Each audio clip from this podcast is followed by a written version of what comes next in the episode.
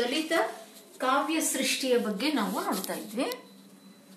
ಅದರಲ್ಲಿ ಮೊದಲಿಗೆ ನಮ್ಮ ಸಿದ್ಧಲಿಂಗಯ್ಯ ಅವರ ಕೊಡುಗೆ ಏನು ಅನ್ನೋದನ್ನ ನಿನ್ನೆ ನಾವು ನೋಡಿದ್ವಿ.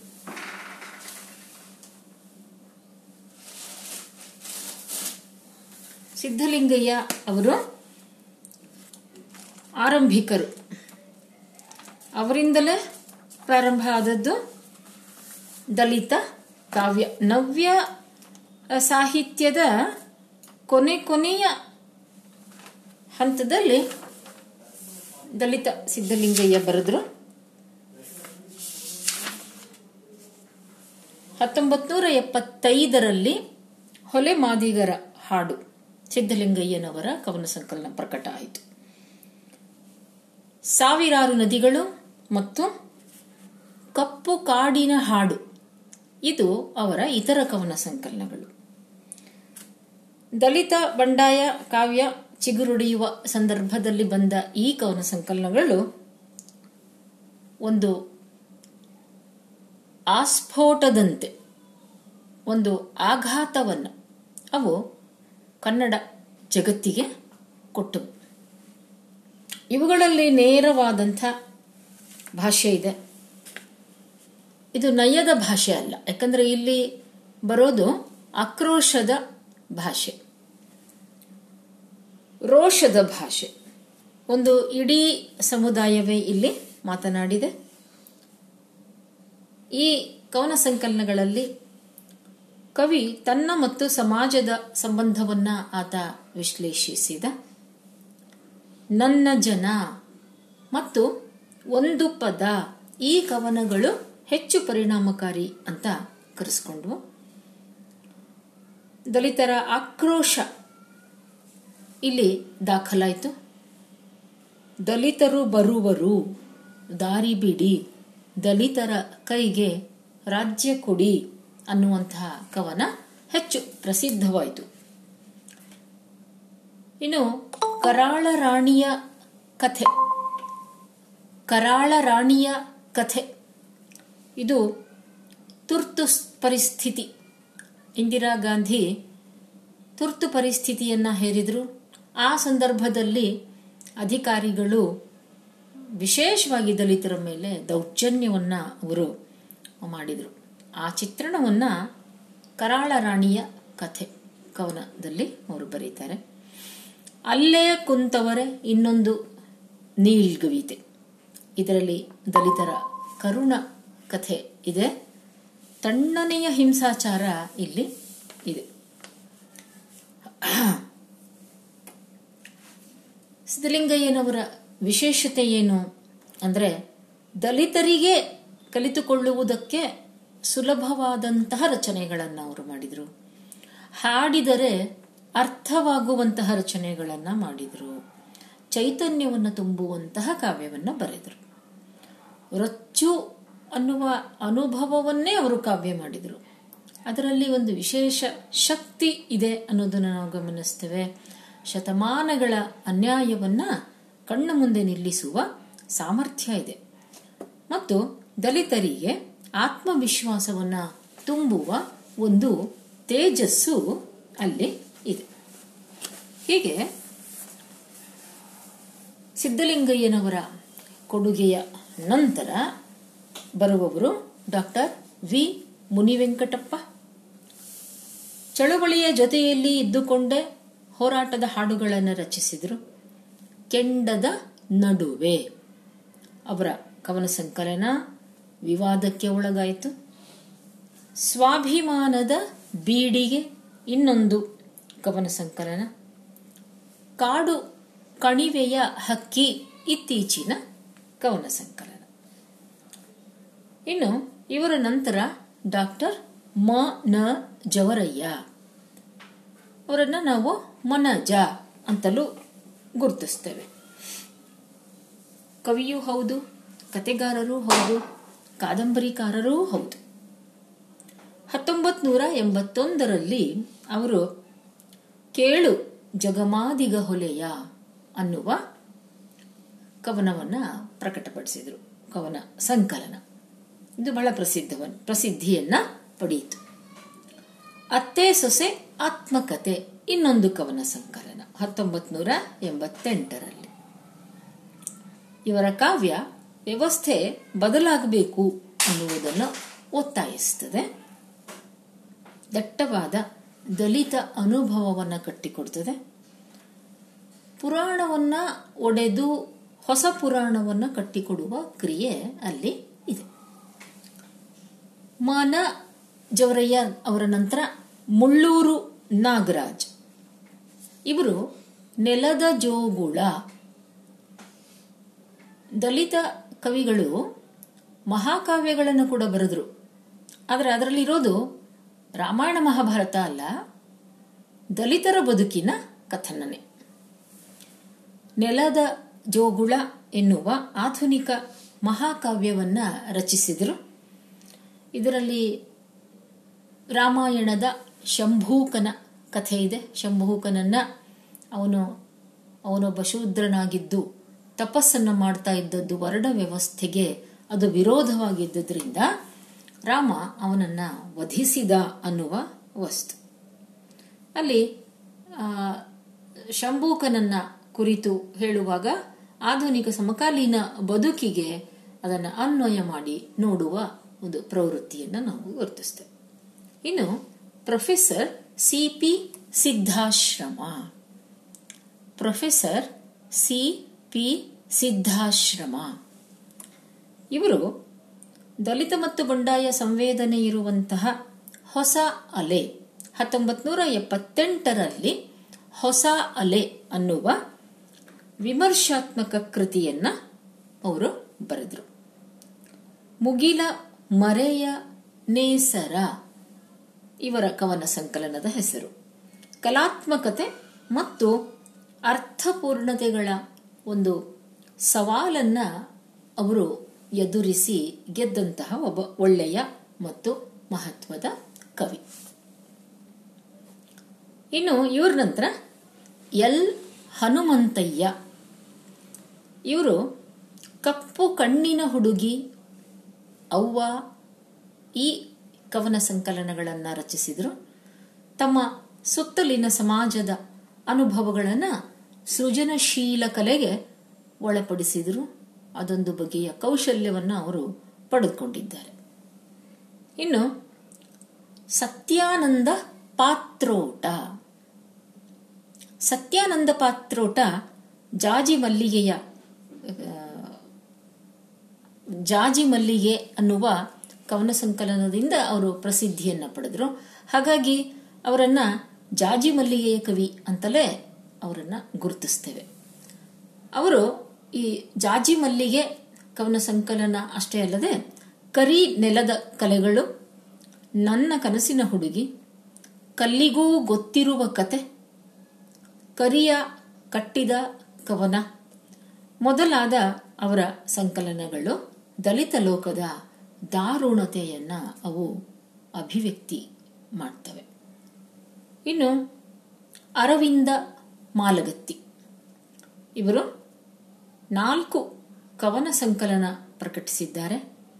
ಮೂಕನಿಗೆ ಬಾಯಿ ಬಂದಾಗ ಇದು ಅವರ ಪ್ರಥಮ ಕವನ ಸಂಕಲನ.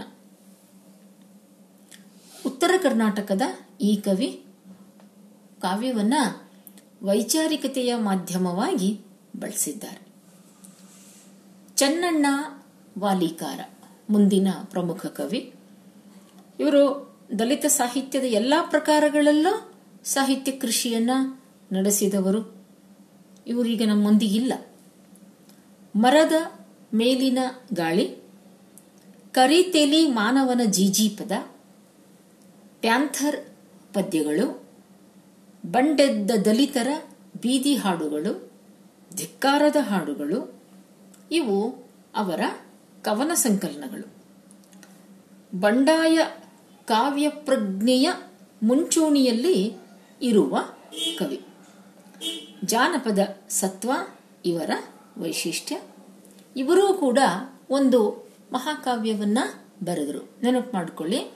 ಮುಳ್ಳೂರು ನಾಗರಾಜ್ ಅವರ ನೆಲದ ಜೋಗುಳ, ಈಗ ಚನ್ನಣ್ಣ ವಾಲಿಕಾರ್ ಅವರ ವ್ಯೋಮ ವ್ಯೋಮ ಅನ್ನುವುದು ಮತ್ತೊಂದು ಮಹಾಕಾವ್ಯ.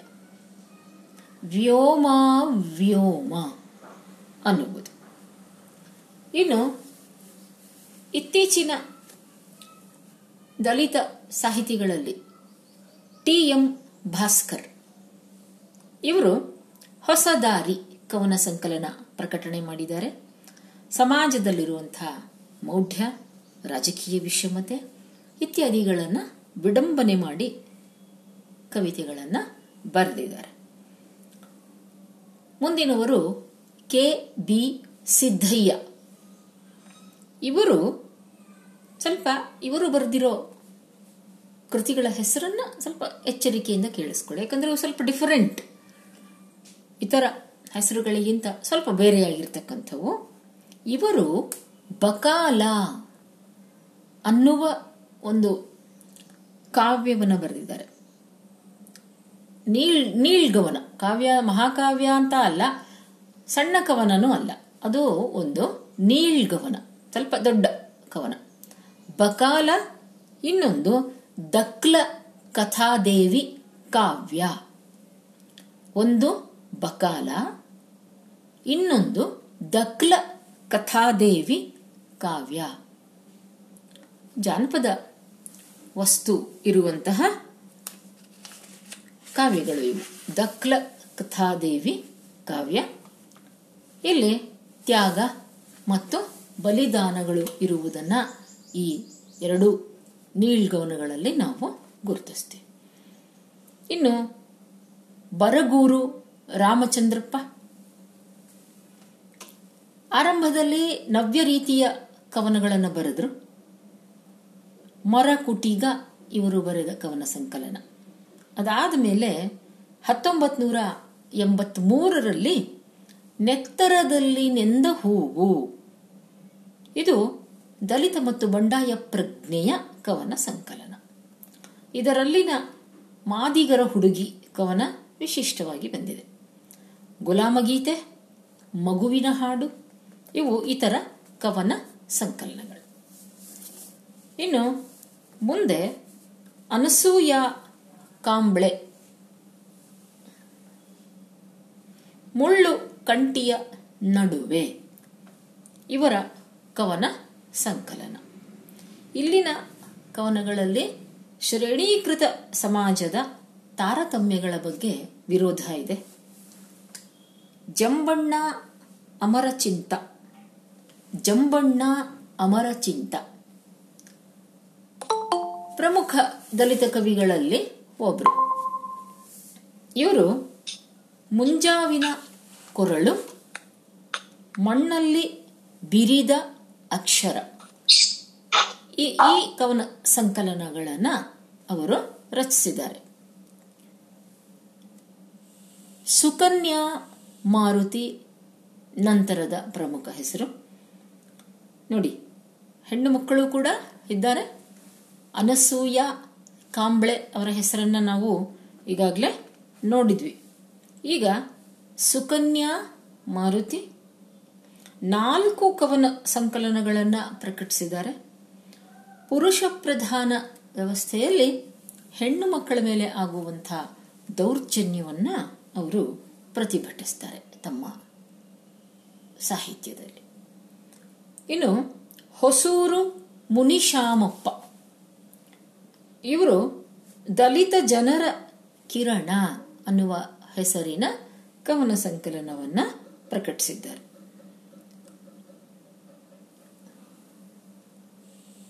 ಅವರು ಹೇಳುವ ವಸ್ತುವಿನಲ್ಲಿ ಎಷ್ಟೇ ಅನ್ಯಾಯ, ದೌರ್ಜನ್ಯ, ಕೋಪೋದ್ರಿಕ್ತ ಸ್ಥಿತಿ ಇದ್ರೂ ಕಾವ್ಯದಲ್ಲಿ ಅವರು ಅದರ ಪ್ರಖರತೆಯನ್ನು ತರೋದಿಲ್ಲ. ಇನ್ನೊಬ್ಬ ಕವಿ ತೇಜಸ್ವಿ ಕಟ್ಟಿಮನಿ. ಇವರು ದಲಿತರ ಸಮಸ್ಯೆಗಳ ಜೊತೆಗೆ ಸಮಕಾಲೀನ ಸಂದರ್ಭದ ಸಂಗತಿಗಳನ್ನು ಕವಿತೆಗಳಲ್ಲಿ ಸಾಕಾರಗೊಳಿಸುವವರು. ಮುಂಗಾರು ಮಳೆ, ಹುಡುಗಿ ಪ್ರೀತಿಸುವುದೇ ಹೀಗೆ. ಇವು ಅವರ ಕವನ ಸಂಕಲನಗಳು. ಇವರಲ್ಲದೆ ಕಗ್ಗೆರೆ ಪ್ರಕಾಶ್. ಇವರು ಕನ್ನಡಮ್ಮನಿಗೆ ಕಿರುಕಾಣಿಕೆ ಮತ್ತು ಹೊನಲು. ಈ ಕವನ ಸಂಕಲನಗಳನ್ನು ಪ್ರಕಟಿಸಿದ್ದಾರೆ. ಆಮೇಲೆ ಮೋಹನ ನಾಗಮ್ಮನವರ ಇವರು ವಿಧಾನಸೌಧ ಅನ್ನುವ ಕವನ ಸಂಕಲನವನ್ನು ಪ್ರಕಟಿಸಿದ್ದಾರೆ. ಸಿ ಎಂ ಚನ್ನಬಸಪ್ಪ ಇವರು ಚೈತ್ರ ಬಂದಿದೆ ಮತ್ತೆ. ಬಿ ಟಿ ಲಲಿತಾ ನಾಯಕರು. ಇವರು ಶಾಸಕಿ ಕೂಡ ಆಗಿದ್ರು. ಇವರು ತಮ್ಮ ಸಾಹಿತ್ಯದಲ್ಲಿ ಲಂಬಾಣಿ ಜನಾಂಗದ ನೋವು, ಯಾತನೆ, ಅವುಗಳ ಸಂಘರ್ಷ, ಅವುಗಳನ್ನು ಅದ್ಭುತವಾಗಿ ಅವರು ಪ್ರಕಟಪಡಿಸಿದ್ದಾರೆ. ಬಿ ಟಿ ಲಲಿತಾ ನಾಯಕ್ ಅವರ ಬಹಳ ಪ್ರಸಿದ್ಧವಾದ ಕವನ ಸಂಕಲನದ ಹೆಸರು ನಮ್ ರೂಪ್ಲಿ. ಕವನ, ಒಂದು ಕವನದ ಹೆಸರು ಕೂಡ ನಮ್ ರೂಪ್ಲಿ. ಕವನ ಸಂಕಲನದ ಹೆಸರು ನಮ್ ರೂಪ್ಲಿ. ನಾವು ಕವಿತೆಗಳನ್ನು ನೋಡುವಾಗ ನಾಲ್ಕನೇ ಘಟಕದಲ್ಲಿ ಶತಮಾನದ ಕಾವ್ಯ ಅಂತ ನಾವು ಅಲ್ಲಿ ಪ್ರಾತಿನಿಧಿಕವಾಗಿ ಉದಯ, ನವ್ಯ, ಪ್ರಗತಿಶೀಲ, ದಲಿತ ಮತ್ತು ಬಂಡಾಯ ಈ ನಾಲ್ಕು ಘಟ್ಟಗಳಿಂದ ಆರಿಸಿಕೊಂಡಂತಹ ಕೆಲವು ಕವಿತೆಗಳನ್ನು ನಾವು ಅಲ್ಲಿ ನೋಡ್ತೇವೆ. ಅದರಲ್ಲಿ ಲಲಿತಾ ನಾಯಕ್ ಅವರ ನಮ್ ರೂಪ್ಲಿ ಕವನನೂ ಇದೆ. ಆಗ ನಾವು ಅದನ್ನು ಅಲ್ಲಿ ಹೆಚ್ಚು ವಿವರವಾಗಿ ಅಧ್ಯಯನ ಮಾಡೋಣ. ಇನ್ನು, ಎ ಕೆ ಹಂಪಣ್ಣ ಇವರು ದನಿಗಳು ಅನ್ನುವ ಕವನ ಸಂಕಲನ.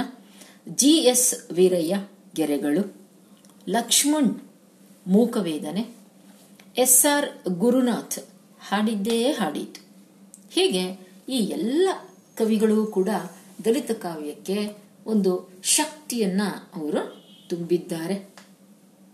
ಅಷ್ಟೇ ಅಲ್ಲ, ಕೆ. ಗೋವಿಂದರಾಜ್ ಇವರು ಮುಂದಾರಿ, ಹೂ ಮುಡಿಗಳ ಖಡ್ಗದ ಮೇಲೆ, ಎದೆ ತುಂಬಾ ಗಾಯಗಳ ನೀಲಿ ಗುರುತು, ಅನಾಥನ ಭೇಟಿ, ಅನಾದಿಯ ಜೊತೆ ಮೊದಲಾದಂಥ ಕವನ ಸಂಕಲನಗಳನ್ನು ಪ್ರಕಟಣೆ ಮಾಡಿದ್ದಾರೆ.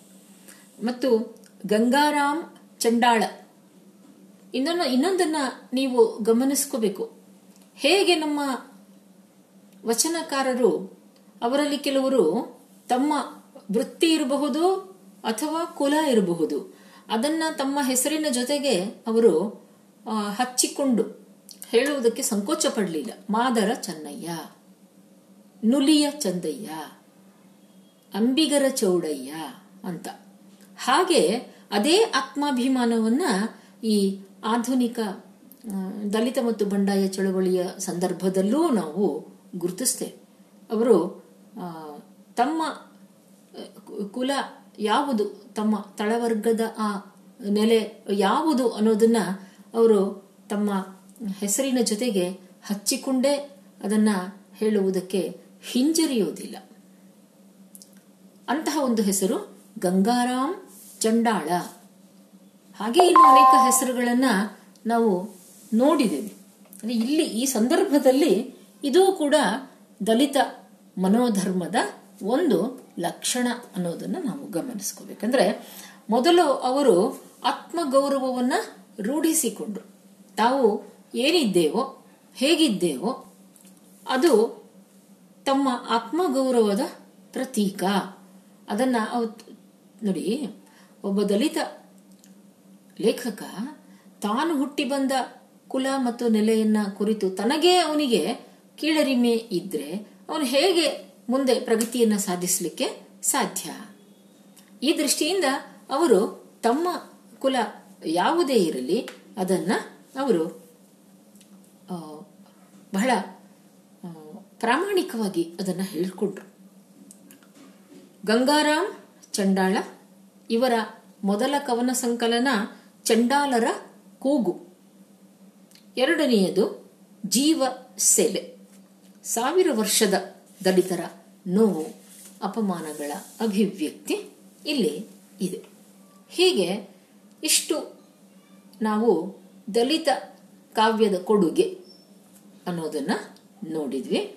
ಈಗ ಗದ್ಯ ಪ್ರಕಾರಕ್ಕೆ ಬರೋಣ. ಗದ್ಯ ಪ್ರಕಾರ ಅಂದಾಗ ಸಣ್ಣ ಕತೆ, ಕಾದಂಬರಿ, ನಾಟಕ, ಇವೆಲ್ಲ ಪ್ರಮುಖ ಆಗ್ತವೆ. ಮೊದಲನೇದಾಗಿ ಸಣ್ಣ ಕತೆಗಳು. ಹಸಿವು, ದುಃಖ, ದುಮ್ಮಾನ ಇವುಗಳನ್ನು ಕುರಿತ ಅಭಿವ್ಯಕ್ತಿ ಸಣ್ಣ ಕತೆಗಳಲ್ಲಿ ಕಂಡುಬಂತು.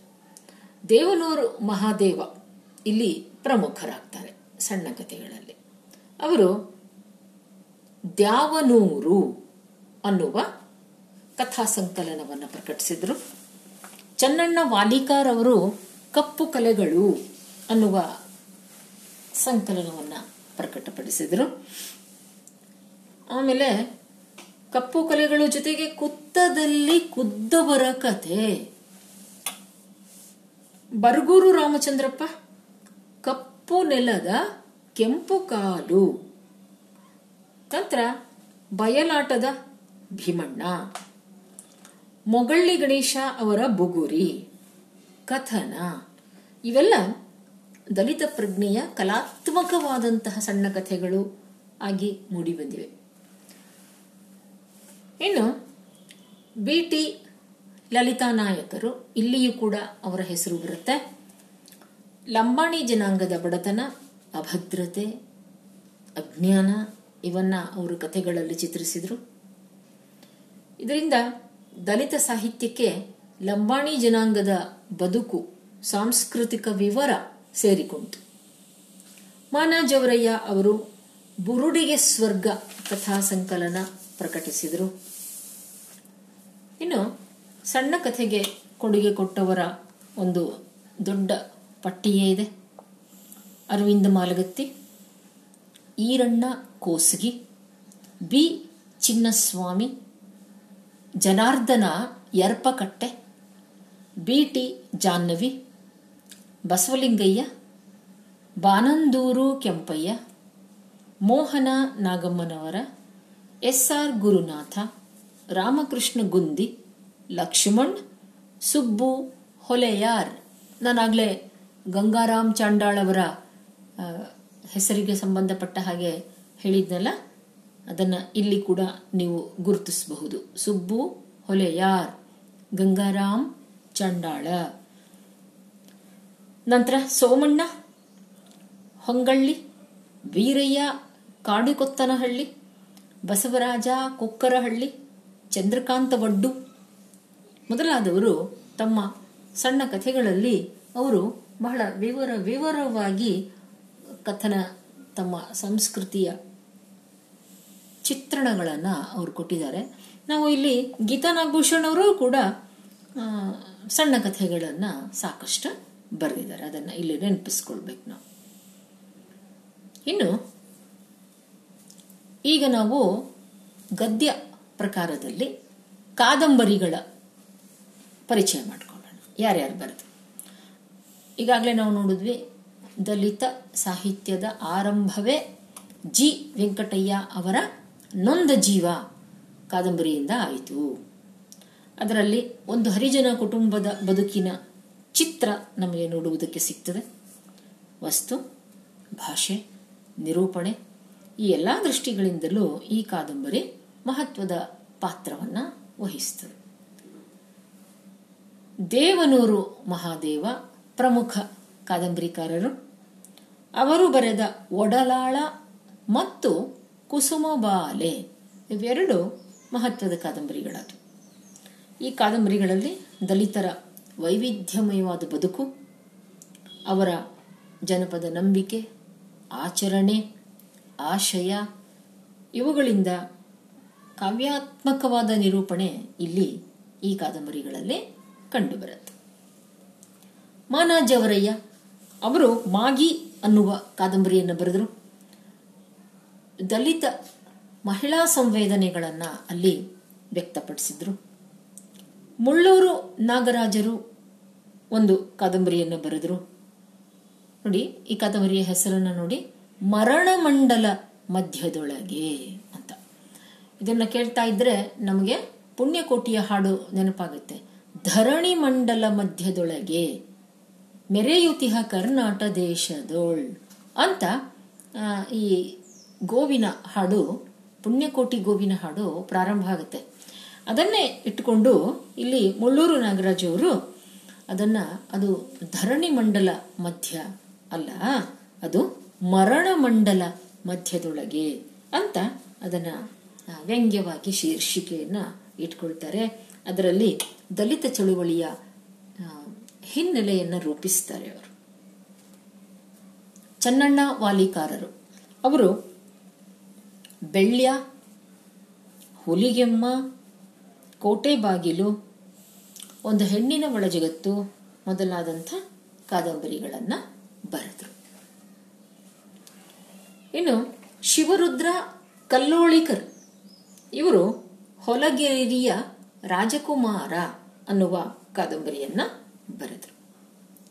ಬಿ ಟಿ ಲಲಿತಾ ನಾಯಕ್ ಅವರು ನೆಲೆ, ಬೆಲೆ, ಗತಿ ಈ ಕಾದಂಬರಿಗಳನ್ನು ಬರೆದರು. ಅದರಲ್ಲಿ ಅವರು ಗೊಡ್ಡು ಸಂಪ್ರದಾಯಗಳು ಕಂದಾಚಾರ ಅರ್ಥವಿಲ್ಲದ ಪದ್ಧತಿಗಳು ಇವೆಲ್ಲವುಗಳನ್ನು ಕುರಿತು ಬಹಳ ಚೆನ್ನಾಗಿ ನಿರೂಪಿಸಿದ್ದಾರೆ. ಇನ್ನು ಗೀತಾ ನಾಗಭೂಷಣ್ ಅವರು ಸಾಕಷ್ಟು ಕಾದಂಬರಿಗಳನ್ನು ಬರೆದರು. ಮಾಪುರ ತಾಯಿಯ ಮಕ್ಕಳು.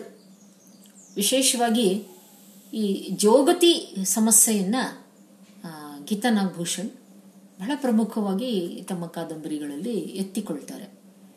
ಜೋಗತಿಯರು ಅನುಭವಿಸುವಂತಹ ಕಷ್ಟ, ನೋವು, ಯಾತನೆ, ಅವರ ಯಾವ ತಪ್ಪು ಇಲ್ಲದೆ ಅವರನ್ನ ಅಂತಹ ಒಂದು ದೇವರ, ದೇವದಾಸಿ ಪದ್ಧತಿಯೇ ದೇವದಾಸಿ ಎನ್ನುವುದರ ಇನ್ನೊಂದು ಹೆಸರು ಜೋಗತಿ.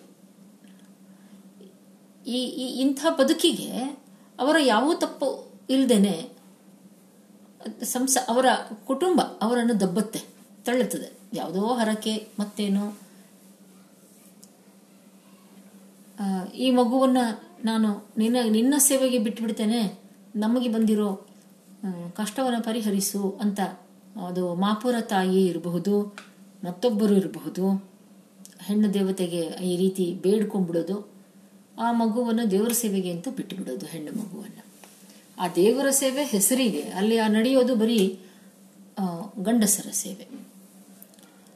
ಅಂಥ ಆ ಬದುಕು, ಅದರಿಂದ ಈ ಹೆಣ್ಣು ಮಕ್ಕಳು ಏನು ತೊಂದರೆಯನ್ನು ಅನುಭವಿಸ್ತಾರೆ, ಯಾವ ಸಂರಕ್ಷಣೆಯೂ ಇಲ್ಲದೆ ಯೌವನದಲ್ಲಿ ನಡೆದು ಹೋಗುತ್ತೆ. ಸ್ವಲ್ಪ ವಯಸ್ಸಾಯಿತು ಅಂತಂದ್ರೆ ಅವರ ಹತ್ತಿರ ಯಾವ ಗಂಡಸರು ಬರೋದಿಲ್ಲ. ಆಗ ಅವರ ಜೀವನ ನಿರ್ವಹಣೆ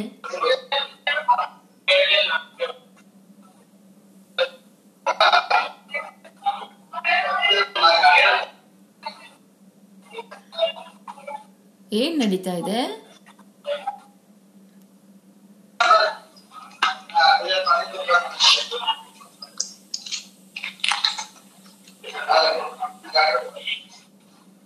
ಹೀಗೆ ಅಲ್ಲಿ ಇಂತಹ ಹೆಣ್ಣಿನ ಸಮಸ್ಯೆಗಳನ್ನು ಜೋಗತಿಯರ ಸಮಸ್ಯೆಗಳನ್ನ ಏನು ಸುರೇಖಾ? ಹೇಳಿ ಹೇಳಿ ಏನ್ ಏನೋ ಚರ್ಚೆ ನಡೆದಿತ್ತಲ್ಲ ನಿಮ್ ನಿಮ್ದು?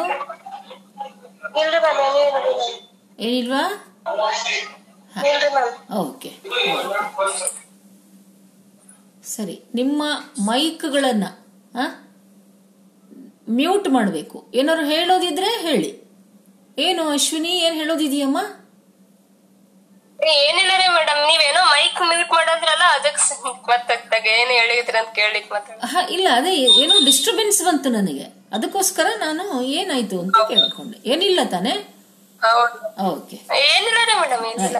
ರೈಟ್ ರೈಟ್ ಹೀಗೆ ಜೋಗತಿಯರ ಸಮಸ್ಯೆಗಳನ್ನ ನಮ್ಮ ಗೀತಾ ನಾಗಭೂಷಣ್ ಅವರು ತಮ್ಮ ಕಾದಂಬರಿಗಳಲ್ಲಿ ಪ್ರಮುಖವಾಗಿ ಎತ್ತಿಕೊಳ್ತಾರೆ ಆ ಸಮಸ್ಯೆಯನ್ನು ಎತ್ಕೊಂಡು ಅದರ ಎಲ್ಲ ಆಳ, ವಿಸ್ತಾರ, ಅಗಲ ಎಲ್ಲವನ್ನ ನಮ್ಮ ಮನಸ್ಸಿಗೆ ತಟ್ಟುವಂತೆ ಅವರು ನಿರೂಪಿಸ್ತಾರೆ. ಅವರು ಬರೆದ ಕಾದಂಬರಿಗಳ ಹೆಸರುಗಳನ್ನು ನೋಡೋಣ. ಮಾಪುರ ತಾಯಿಯ ಮಕ್ಕಳು ಜೋಗಿಣಿ, ಕ್ಷಿತಿಜ, ಧುಮ್ಮಸ್ಸು, ಆಸರೆಗಳು, ನೋವು,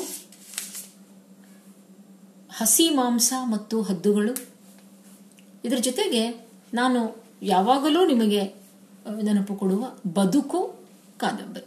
ಬದುಕು ಕಾದಂಬರಿಗೆ ಕೇಂದ್ರ ಕೇಂದ್ರ ಸಾಹಿತ್ಯ ಅಕಾಡೆಮಿ ಪ್ರಶಸ್ತಿ ಬಂತು. ಇತ್ತೀಚಿನ ಕಾದಂಬರಿ ಕಾಗೆ ಮುಟ್ಟಿತು. ಹೀಗೆ ಕಾದಂಬರಿಗಳನ್ನು ನಮ್ಮ ದಲಿತ ಲೇಖಕರು ರಚಿಸಿದರು. ಇನ್ನು ಈ ಗದ್ಯ ಪ್ರಕಾರದಲ್ಲಿ ನಾವು ನಾಟಕ ಸಾಹಿತ್ಯಕ್ಕೆ ಬರೋಣ. ಏನೇನು ನಾಟಕಗಳು ರಚನೆಯಾದವು? ನಾಟಕಗಳು ಕಾದಂಬರಿ ಮತ್ತು ಕಥೆ ಹಾಗೂ ಕವನ ಸಂಕಲನಗಳಿಗೆ ಹೋಲಿಸಿದ್ರೆ ಪ್ರಮಾಣ ಕಡಿಮೆ. ದಲಿತ ವಸ್ತುವನ್ನ ಇಟ್ಟುಕೊಂಡು ಕುವೆಂಪು ರಚಿಸಿದ್ದ ನಾಟಕವನ್ನು ನಾವು ಇಲ್ಲಿ ಪರಿಗಣಿಸಬಹುದು. ಶೂದ್ರ ತಪಸ್ವಿ.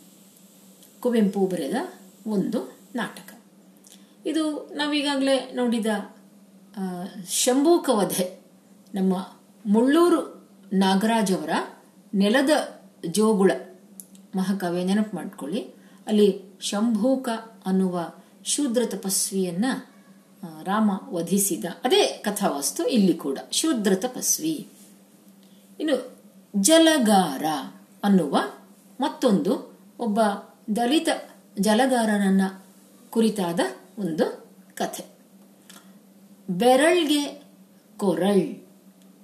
ಇದು ಏಕಲವ್ಯನನ್ನ ಕುರಿತ ಕಥೆ.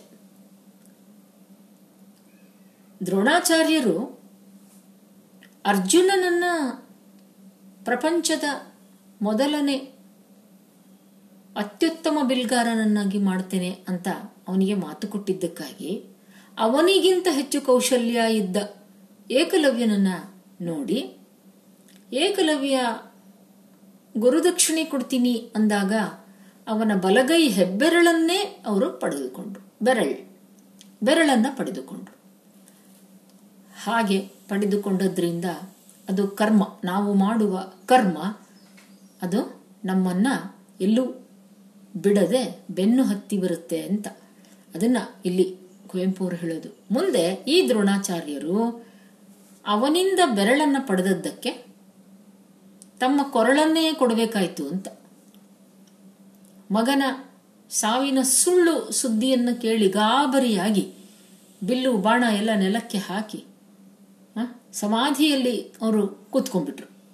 ಆಗ ದೃಷ್ಟದ್ಯುಮ್ನ ಬಂದವನೇ ಅವರ ಕೊರಳನ್ನ ಕತ್ತರಿಸಿ ಹಾಕಿದ. ಬೆರಳ್ಗೆ ಕೊರಳ್. ಇವು ಕುವೆಂಪು ಬರೆದ ನಾಟಕಗಳು. ಇಲ್ಲೂ ಕೂಡ ಅದು ಶೂದ್ರ ತಪಸ್ವಿ ಇರಬಹುದು, ಅದೊಬ್ಬ ಜಲಗಾರ ಇರಬಹುದು, ಅದು ಏಕಲವ್ಯ ಇರಬಹುದು. ಇದೆಲ್ಲ ವರ್ಣ ವ್ಯವಸ್ಥೆ ಮಾಡಿದ ಅನ್ಯಾಯಗಳನ್ನು ಎತ್ತಿ ಹಿಡಿಯತ್ತೆ. ಏಕಲವ್ಯನ ಕಥೆ ಎಷ್ಟು ಜನಪ್ರಿಯ ಆಗ್ಬಿಟ್ಟಿದೆ ಅಂತಂದ್ರೆ ಏಕಲವ್ಯನ ಬಗೆಗೆ ಕೈಲಾಸಂ ಒಂದು ನಾಟಕ ಬರೆದ್ರು, ಪರ್ವತವಾಣಿ ಇನ್ನೊಬ್ಬ ನಾಟಕಕಾರರು, ಅವರು ನಾಟಕಗಳನ್ನು ಬರೆದ್ರು, ಸಿದ್ಧಲಿಂಗಯ್ಯ ಕೂಡ ಬರೆದ್ರು. ಸಿದ್ಧಲಿಂಗಯ್ಯ ಅವರು ಬರೆದ ಏಕಲವ್ಯ ಸೆಕೆಂಡ್ ಪಿ ಯು ಸಿಗೆ ಅದು ಪಠ್ಯ ಆಗಿ ಇದೆ. ಇನ್ನು ಮುಂದೆ ಎಪ್ಪತ್ತರ ದಶಕದಲ್ಲಿ ಎಪ್ಪತ್ತರ ದಶಕದಲ್ಲಿ ಬೀದಿ ನಾಟಕಗಳು ಹೆಚ್ಚು ರೂಢಿಯಾದವು. ಅದರಲ್ಲಿ ಪತ್ರೆ, ಸಂಗಪ್ಪನ ಕೊಲೆ, ಆಮೇಲೆ ಶೇಷಗಿರಿಯಪ್ಪನ ಕೊಲೆ. ಇವು ಪ್ರಮುಖ ಬೀದಿ ನಾಟಕಗಳಾಗಿ, ಇವು ನಿಜಕ್ಕೂ ನಡೆದ ಘಟನೆಗಳು. ಅವುಗಳನ್ನು ಕುರಿತು ಬೀದಿ ನಾಟಕಗಳನ್ನ ಸೃಷ್ಟಿಸಿದರು.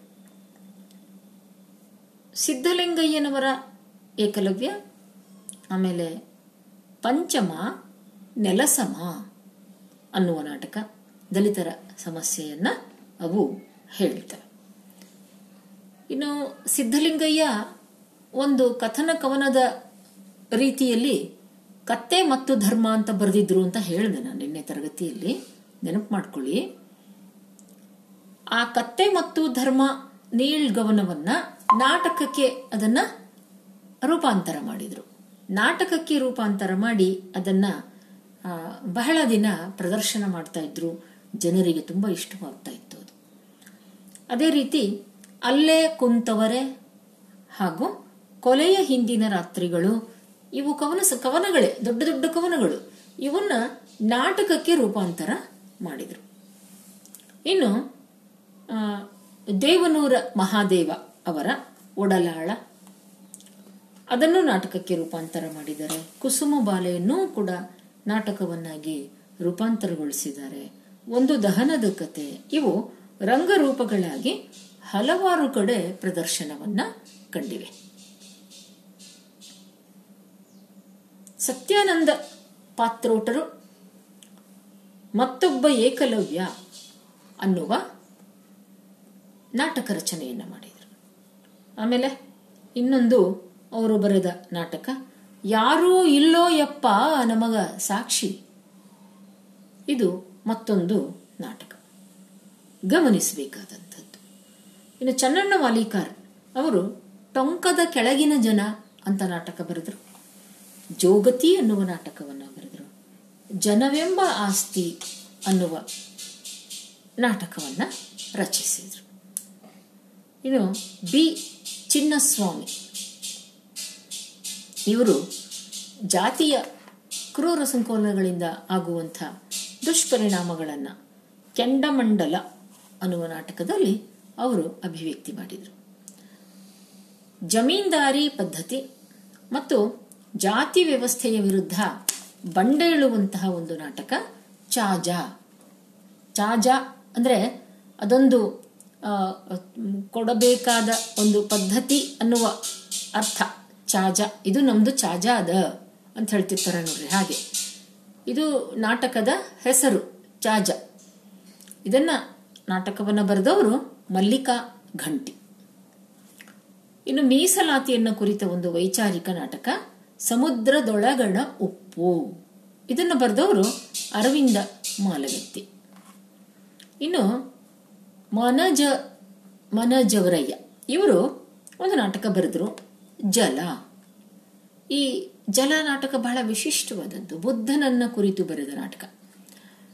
ಸುಮಾರು ಎರಡು ಸಾವಿರ ವರ್ಷಗಳ ಹಿಂದೆ ಬುದ್ಧನನ್ನ ಕುರಿತಾದ ಸಾಂಪ್ರದಾಯಿಕ ಕಥೆ ಅದನ್ನ ಒಪ್ಪದೆ ಅಂಬೇಡ್ಕರ್ ಅವರು ಈ ವಿಷಯಗಳನ್ನು ಹೇಳಿದರು. ಏನು? ಸಿದ್ಧಾರ್ಥ ಅವನಿಗೆ ಮನುಷ್ಯ ಬದುಕನ್ನ ತುಂಬಿಕೊಂಡಿರ್ತಕ್ಕಂತಹ ದುಃಖ, ಯಾತನೆ, ಇವುಗಳನ್ನು ನೋಡಲಾಗದೆ ಆತ ರಾಜ್ಯವನ್ನು ಬಿಟ್ಟು ತಪಸ್ಸಿಗೆ ಹೊರಟು ಅಂತ. ಅಲ್ಲಿಂದ ಮುಂದೆ ಆತ ಬುದ್ಧ ಅನ್ನಿಸ್ಕೊಂಡ. ಆದರೆ ಜಲ ನಾಟಕದಲ್ಲಿ ಅಂಬೇಡ್ಕರ್ ಅವರು ಕೊಟ್ಟ ಕೆಲವು ಸೂಚನೆಗಳನ್ನು ಇಟ್ಕೊಂಡು ಮನಜವರಯ್ಯ ಒಂದು ಹೊಸ ಸಂಶೋಧನೆಯ ಒಂದು ಹೊಸ ರೂಪವನ್ನ ಈ ಕಥೆಗೆ ಕೊಡ್ತಾರೆ. ಇದು ಹೀಗಲ್ಲ, ಒಂದು ನದಿ ಈ ಕೌಶಾಂಬಿ ಮತ್ತು ಇನ್ನೊಂದು ರಾಜ್ಯದ ನಡುವೆ ಹರಿತಾ ಇತ್ತು ಈ ನದಿಯ ನೀರನ್ನ, ಈಗ ಹೇಗೆ ನಮಗೆ ಕಾವೇರಿ ನೀರು, ಕೃಷ್ಣ? ಆಮೇಲೆ ಮಹದಾಯಿ, ಈ ನದಿಗಳ ನೀರಿನ ಹಂಚಿಕೆ ಸಮಸ್ಯೆ ಆಗಿದೆಯಲ್ಲ ಹಾಗೆ ಹಾಗೆ ಆ ಒಂದು ನದಿ ನೀರಿನ ಹಂಚಿಕೆಯ ಸಮಸ್ಯೆ ಬಂದಾಗ ಸಿದ್ಧಾರ್ಥ ಆತ ಸಾತ್ವಿಕ ಪ್ರವೃತ್ತಿಯ ವ್ಯಕ್ತಿಯಾಗಿದ್ದರಿಂದ ಯಾವುದು ಸತ್ಯವೋ, ತನಗೆ ಯಾವುದು ಸತ್ಯ ಅಂತ ಅನ್ನಿಸಿತೋ ಅದನ್ನು ಆತ ಹೇಳಿದ. ಅದು ಎರಡೂ ಪಕ್ಷಗಳಿಗೂ ಅದು ಇಷ್ಟ ಆಗಲಿಲ್ಲ. ಹಾಗಾಗಿ ಸ್ವತಃ ಅವನ ಯಾವ ರಾಜ್ಯಕ್ಕೆ ಗಣ, ಗಣಗಳು ಅಂತ ಇದ್ವು, ಆಗ ರಾಜ್ಯಗಳು ಅಂತ ಇರಲಿಲ್ಲ, ಗಣಗಳು. ಅವನು ಇದ್ದ ಗಣಕ್ಕೇನೆ ಅದು ಇಷ್ಟ ಆಗದೆ ಅವನನ್ನ ಗಡೀಪಾರು ಮಾಡಿಬಿಟ್ರು. ಗಡೀಪಾರಾದ ಸಿದ್ಧಾರ್ಥ ಆತ ತಪಸ್ಸಿಗೆ ತೊಡಗಿ ಆತ್ಮ ಸಾಕ್ಷಾತ್ಕಾರವನ್ನ ಪಡ್ಕೊಂಡ. ಅಂತ ಈ ನಾಟಕದಲ್ಲಿ ಅವರು ಬುದ್ಧನಿಗೆ ಸಂಬಂಧಪಟ್ಟಂತ ಒಂದು ಅಜ್ಞಾತ ಕಥೆ. ಅದುವರೆಗೆ ಇದು ಜಗತ್ತಿಗೆ ಗೊತ್ತಿರಲಿಲ್ಲ. ಇನ್ನು T M Bhaskar, T M Bhaskar ಅವರು ಅಂಬೇಡ್ಕರ್ ಅವರು ನೀರಿಗಾಗಿ ನಡೆಸಿದ ಹೋರಾಟವನ್ನ ಮುಖ್ಯವಾಗಿ ಇಟ್ಟುಕೊಂಡು ನೀರು ಬೇಕು, ನೀರು ಅನ್ನುವ ನಾಟಕವನ್ನ ರಚಿಸಿದ್ದಾರೆ. ಹೀಗೆ ನಾಟಕಗಳ ಕೊಡುಗೆ ದಲಿತ ಸಾಹಿತ್ಯದಲ್ಲಿ ನಮಗೆ ಕಂಡುಬರ್ತದೆ. ಇನ್ನು ಇದಾದ ನಂತರ ಆತ್ಮಕಥೆಗಳನ್ನು ಬರೆದರು ದಲಿತರು. ಇವು ಬಹಳ ಮುಖ್ಯವಾದ ಕೊಡುಗೆ. ಯಾಕಂದ್ರೆ ಈ ಆತ್ಮಕಥೆಗಳಲ್ಲಿ ನಮಗೆ ದಲಿತ ಸಾಹಿತ್ಯ ದಲಿತ ಚಳವಳಿ, ಅದರಲ್ಲಿ ಪಾಲ್ಗೊಂಡಂತಹ ಈ ನಾಯಕರು ಏನು ನಡೆದಿರಬಹುದು, ಇತಿಹಾಸ, ಅದೆಲ್ಲ ಸಿಕ್ಕುತ್ತೆ. ಅರವಿಂದ ಮಾಲಗತಿಯವರು ಗೌರ್ಮೆಂಟ್ ಬ್ರಾಹ್ಮಣ ಅಂತ ಬರೆದರು. ಸಿದ್ಧಲಿಂಗಯ್ಯ ಊರು ಕೇರಿ ಬರೆದರು. ರಾಮಯ್ಯನವರು ಮಣೇಗಾರ ಅನ್ನುವ ಆತ್ಮಕಥನ ಬರೆದರು. ಗೋವಿಂದರಾಜು ಮನವಿಲ್ಲದವರ ಮಧ್ಯೆ ಅನ್ನುವ ಆತ್ಮಕಥನಗಳನ್ನು ಬರೆದರು. ಇವು ದಲಿತ ಆತ್ಮಕಥೆಗಳು. ಇವುಗಳಲ್ಲಿ ಆಯಾ ಲೇಖಕನ ಬದುಕು, ಜೀವನ, ಅವರ ವಿವರ, ಅವರ ಬದುಕಿನಲ್ಲಿ ನಡೆದಂತಹ ಘಟನೆಗಳು, ಅವರು ದಲಿತ ಚಳುವಳಿಯಲ್ಲಿ ಭಾಗವಹಿಸಿದಂತಹ ಸನ್ನಿವೇಶಗಳು, ಅದೆಲ್ಲದರ ದಾಖಲೆ ಈ ಆತ್ಮಕಥೆಗಳಲ್ಲಿ ನಮಗೆ ಸಿಗ್ತದೆ. ಮಹಾರಾಷ್ಟ್ರದ ಮರಾಠಿ ಭಾಷೆಯಲ್ಲಿ ಕೂಡ ಅಲ್ಲಿ ಇದ್ದಂತಹ ದಲಿತ ಪ್ಯಾಂಥರ್ಸ್, ಅವರು ಅಲ್ಲಿ ಸಾಕಷ್ಟು ಆತ್ಮಕಥೆಗಳು ರಚನೆಯಾಯಿತು. ಒಂದು ರೀತಿಯಿಂದ ಅವು ನಮ್ಮ ಲೇಖಕರಿಗೆ, ದಲಿತ ಲೇಖಕರಿಗೆ ಪ್ರೇರಣೆಯನ್ನ ನೀಡಿದಿರಬಹುದು. ಹೀಗೆ ಕನ್ನಡ ದಲಿತ ಸಾಹಿತ್ಯ ಸುಮಾರು ಮೂವತ್ತು ವರ್ಷಗಳ ಒಂದು ಇತಿಹಾಸವನ್ನ ಹೊಂದಿರುವಂತಹ ಸಾಹಿತ್ಯ. ಇದು ಒಂದು ಸಾಂಸ್ಕೃತಿಕ ಸಾಹಿತ್ಯ ಚಳವಳಿಯಾಗಿ ರೂಪವನ್ನ ಪಡೆಯಿತು ಅನ್ನೋ ಒಂದು ಮಾತಿನೊಂದಿಗೆ ನಾವು ದಲಿತ ಸಾಹಿತ್ಯದ ಕೊಡುಗೆ ಏನೇನು ಅನ್ನೋದನ್ನ ಇದುವರೆಗೆ ನಾವು ಅಭ್ಯಾಸ ಮಾಡಿದ್ವಿ. ಈಗ ದಲಿತ ಸಾಹಿತ್ಯದ ನಂತರ ಅದರ ಅವಳಿ ಚಳವಳಿಯಾದಂಥ ಅಂದರೆ ಎಲ್ಲ ಎರಡು ಒಟ್ಟೊಟ್ಟಿಗೆ ಬೆಳೆದು ಬಂದದ್ದು. ಅದನ್ನು ಗಮನಿಸಿ. ಎಲ್ಲೋ ಕೆಲವು ತಾತ್ವಿಕತೆಯಲ್ಲಿ ಎರಡಕ್ಕೂ ಸ್ವಲ್ಪ ವ್ಯತ್ಯಾಸ ಇದೆ ಅಷ್ಟೇ ಹೊರತು ದಲಿತ ಮತ್ತು ಬಂಡಾಯಗಳ ಉದ್ದೇಶವೇ ಸಮಾಜದಲ್ಲಿ ಇರತಕ್ಕಂತಹ ಅನ್ಯಾಯ, ದೌರ್ಜನ್ಯಗಳನ್ನು ಪ್ರತಿಭಟಿಸುವಂಥದ್ದು. ಬಂಡಾಯ ಸಾಹಿತ್ಯವನ್ನ ಈಗ ನಾವು ಅರ್ಥ ಮಾಡಿಕೊಳ್ಳೋಣ. ಬಂಡಾಯ ಸಾಹಿತ್ಯ ಏನು? ಬಂಡಾಯ ಸಾಹಿತ್ಯದ ಉಗಮ ಯಾವಾಗಾಯಿತು ಇಲ್ಲಿ ಬರುವಂತಹ ಲೇಖಕರು ಯಾರು ಅನ್ನೋದನ್ನ ನೋಡೋದಕ್ಕೆ ಮುಂಚೆ ನಾವು ಹೇಗೆ ದಲಿತ ಅನ್ನೋ ಪದದ ಅರ್ಥವನ್ನು ತಿಳ್ಕೊಳ್ಳೋ ಪ್ರಯತ್ನ ಮಾಡಿದ್ವಲ್ಲ? ಹಾಗೆ ಇಲ್ಲಿ ಬಂಡು ಅಥವಾ ಬಂಡಾಯ ಅನ್ನುವ ಪದ ಏನು ಹೇಳುತ್ತೆ ಅನ್ನೋದು ಅರ್ಥವನ್ನ ತಿಳ್ಕೊಳ್ಳೋಣ. ಬಂಡಾಯ ಅನ್ನುವ ಪದ ಬಂಡು ಅನ್ನುವ ಪದದಿಂದ ಬಂದದ್ದು. ಕನ್ನಡದಲ್ಲಿ ಇದರ ಮುಖ್ಯ ಅರ್ಥ ಪ್ರತಿಭಟಿಸು ಅಂತ ಆಗತ್ತೆ. ಬಂಡು ಅಂದರೆ ಭಂಡ, ಹೀನ, ನಾಚಿಕೆ ಇಲ್ಲದವ ಅಂತಲೂ ಅರ್ಥ ಆಗತ್ತೆ. ರಾಜ್ಯ ವ್ಯವಸ್ಥೆಯ ವಿರುದ್ಧ ಬಂಡೆದ್ದವನು ಅಂತಲೂ ನಾವು ಇದನ್ನ ಅನ್ವಯ ಮಾಡಿಕೊಳ್ಬಹುದು. ಅರಸನಿಗೆ, ಒಬ್ಬ ರಾಜನಿಗೆ, ಒಬ್ಬ ಬಂಡಾಯಗಾರ ಅವನು ನಾಚಿಕೆ ಇಲ್ಲದವನು ಅಂತಾನೆ ಅನ್ಕೊಂಡು ಮಹಾದ್ರೋಹಿ ಅಂತಾನೆ ರಾಜ ಒಬ್ಬ ಬಂಡಾಯಗಾರನನ್ನ ಪರಿಗಣಿಸೋದು, ಶಿಕ್ಷೆ ಕೊಡ್ತಾನೆ ಅವನಿಗೆ. ಇನ್ನು ಬಡವರು, ಶೋಷಣೆಗೊಳಗಾದವರು, ಅವರು ತಮಗಾದ ಅನ್ಯಾಯದ ವಿರುದ್ಧ ಅವರು ಮಾತಾಡಿದರೆ ಭಂಡ್ರು ಅಂತ ಅವರನ್ನ ಕರೀತಾರೆ. ಒಟ್ಟಿನಲ್ಲಿ ಬಂಡಾಯದ ಮೂಲ ಧಾತು ಅಂದ್ರೆ ಸಿಟ್ಟು ಆದರೆ ಈ ಸಿಟ್ಟು ಕೇವಲ ವೈಯಕ್ತಿಕವಾದದ್ದಲ್ಲ, ಸಮಾಜಮುಖಿಯಾದದ್ದು. ಈ ಸಿಟ್ಟು ಸೇಡಿನ ಕಿಡಿಯಲ್ಲ ಬರೀ ಸೇಡು ತೀರಿಸ್ಕೊಳ್ಬೇಕು ಅಂತ ಹೊರಟದ್ದಲ್ಲ, ಇದು ತಾತ್ವಿಕ ನೆಲೆಯನ್ನ ಇದು ಪಡ್ಕೊಂಡಿದೆ. ಅಸಮಾನತೆಯ ವ್ಯವಸ್ಥೆಯ ವಿರುದ್ಧ ಹೋರಾಡುವ ಹೋರಾಟಗಾರರಿಗೆ ಬಂಡಾಯ ಪದ ಆತ್ಮಗೌರವದ ಸಂಕೇತ ಆಗತ್ತೆ. ಬಂಡಾಯ ಕೇವಲ ಇಂದು ನಿನ್ನೆಯದಲ್ಲ, ಅದಕ್ಕೊಂದು ದೀರ್ಘ ಪರಂಪರೆ ಇದೆ. ಕನ್ನಡ ಸಾಹಿತ್ಯದಲ್ಲಿಯೂ ಅದನ್ನು ನಾವು ಗುರುತಿಸಬಹುದು. ಹಿಂದಿನ ಲೇಖಕರಲ್ಲಿ ಬಂಡಾಯ ಒಂದು ಸಂದರ್ಭವಾಗಿ ಪ್ರಕಟ ಆಗ್ತಿತ್ತು. ಒಂದು ಘಟನೆಯಾಗಿ ಬರ್ತಿತ್ತು. ಹೊರತು ಅದೇ ಪ್ರಮುಖ ಮೌಲ್ಯ ಆಗಿರಲಿಲ್ಲ. ಈಗ ಉದಾಹರಣೆಗೆ ಪಂಪನ ಕಾವ್ಯಕ್ಕೆ ಬರೋಣ. ಅಲ್ಲಿ ಒಂದು ಸಂದರ್ಭ. ಪಂಪನಿಗೆ ಕರ್ಣನ ಬಗ್ಗೆ ಎಲ್ಲಿಲ್ಲದ ಮಮತೆ. ಅದಕ್ಕೆ ಅವನು, ಕರ್ಣನ ಬಾಯಲ್ಲಿ ಒಂದು ಮಾತನ್ನ ಹೇಳಿಸ್ತಾನೆ, ಕುಲದ ಬಗೆಗೆ. ಕುಲಂ, ಕುಲಮಲ್ತು. ಅಂದ್ರೆ ಅವನು ದ್ರೋಣ ಮೊದಲಾದವರಿಗೆ ಹೇಳ್ತಾ ಇದ್ದಾನೆ. ನೀವು ಕುಲ ಅಂದ್ರೆ ಯಾವುದನ್ನ ಕುಲ ಅಂತ ತಿಳ್ಕೊಂಡಿದ್ದೀರಿ? ನೀವು ಹೇಳುವ ಕುಲ ಕುಲ ಅಲ್ಲ. ಅಂದ್ರೆ ಯಾವ್ದಾದ್ರೂ ಒಂದು ಕುಲದಲ್ಲಿ ಹುಟ್ಟಿ ಬಂದುಬಿಟ್ರೆ ಅದು ಕುಲ ಅಂತ ನೀವು ಹ್ಯಾಕ್ ತಿಳ್ಕೊಳ್ತೀರಿ? ಗುಣಂ ಕುಲಂ, ಛಲಂ ಕುಲಂ, ಅಭಿಮಾನ ಒಂದೇ ಕುಲಂ ಅಂತ ಪಂಪ ಹೇಳಿಸ್ತಾನೆ. ಈ ಮಾತಿನಲ್ಲಿ ಜಾತಿ ವ್ಯವಸ್ಥೆಯನ್ನು ವಿರೋಧಿಸುವಂತಹ ಒಂದು ಬಂಡಾಯ ಪ್ರವೃತ್ತಿ ಇದೆ. ಇನ್ನು ದುರ್ಗಸಿಂಹನ ಪಂಚತಂತ್ರ ಕಥೆಯಲ್ಲಿ ಒಂದು ಕಥೆಯಲ್ಲಿ ರಾಜಪ್ರಭುತ್ವವನ್ನ ವಿರೋಧಿಸುವಂತಹ ಧ್ವನಿಗಳು ಅಲ್ಲಿ ಕೇಳಿಸ್ತವೆ. ಅದರಲ್ಲಿ ಭೇದ ಪ್ರಕರಣ ಅಂತ ಬರುತ್ತೆ. ಸಾಮದಾನ ದಂಡ ಭೇದ? ಈ ನಾಲ್ಕರಲ್ಲಿ ಭೇದ ಪ್ರಕರಣದಲ್ಲಿ ಸಂಜೀವಕ ದಮನಕನನ್ನ ಭೇಟಿಯಾಗ್ತಾನೆ ಸಂಜೀವಕ ಒಂದು ಎತ್ತು. ಪ್ರಾಣಿಗಳ ಮೂಲಕ ದುರ್ಗಸಿಂಹ ಮನುಷ್ಯರ ಬದುಕಿನ ಕಥೆಯನ್ನ ಹೇಳಿದ. ಸಂಜೀವಕ ಒಂದು ಎತ್ತು, ದಮನಕ ಒಂದು ನರಿ. ಇವರು ಪರಸ್ಪರ ಭೇಟಿಯಾದಾಗ ರಾಜವಿರೋಧಿಯಾದ ಮಾತುಗಳು ಬರ್ತವೆ, ಪ್ರಭುತ್ವದ ವಿರುದ್ಧದ ಮಾತುಗಳು ಬರ್ತವೆ. ಆಮೇಲೆ ಇನ್ನು ಇದರಲ್ಲಿ ಒಂದು ಶಿವಭೂತಿಯ ಕಥೆ ಅಂತ ಬರುತ್ತೆ.